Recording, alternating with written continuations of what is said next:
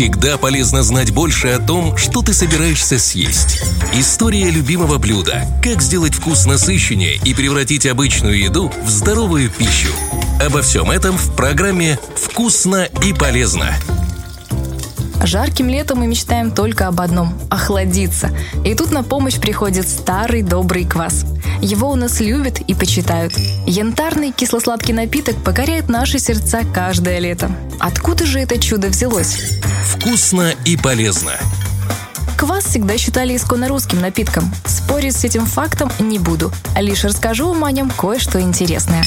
Нечто подобное квасу появилось еще в VI веке до нашей эры. Особо любили его в Древнем Египте. Возможно, сама Клеопатра частенько выпивала чашу ароматного напитка, дабы укрепить здоровье. А ведь тогда верили, что это лекарство и избавит оно практически от всех болезней. Заболело колено? Выпей-ка кваску. Глаз дергается. Тоже подходит. Не помогло? Что ж, бывает. Но шутки в сторону. Перемещаемся в Древнюю Русь. Первые летописные упоминания о квасе здесь встречаются уже в 989 году.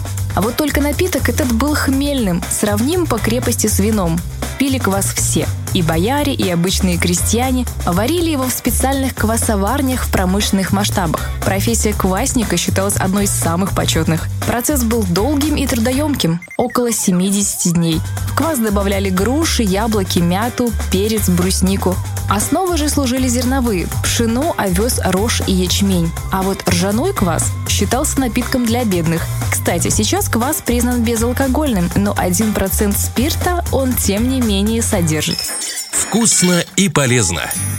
Ждете диетический вариант напитка, а его не будет. В 100 граммах кваса содержится всего-навсего 27 килокалорий, так что смело пейте, не боясь за фигуру.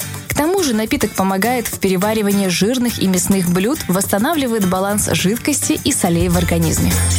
Вкусно и полезно. Приятного аппетита!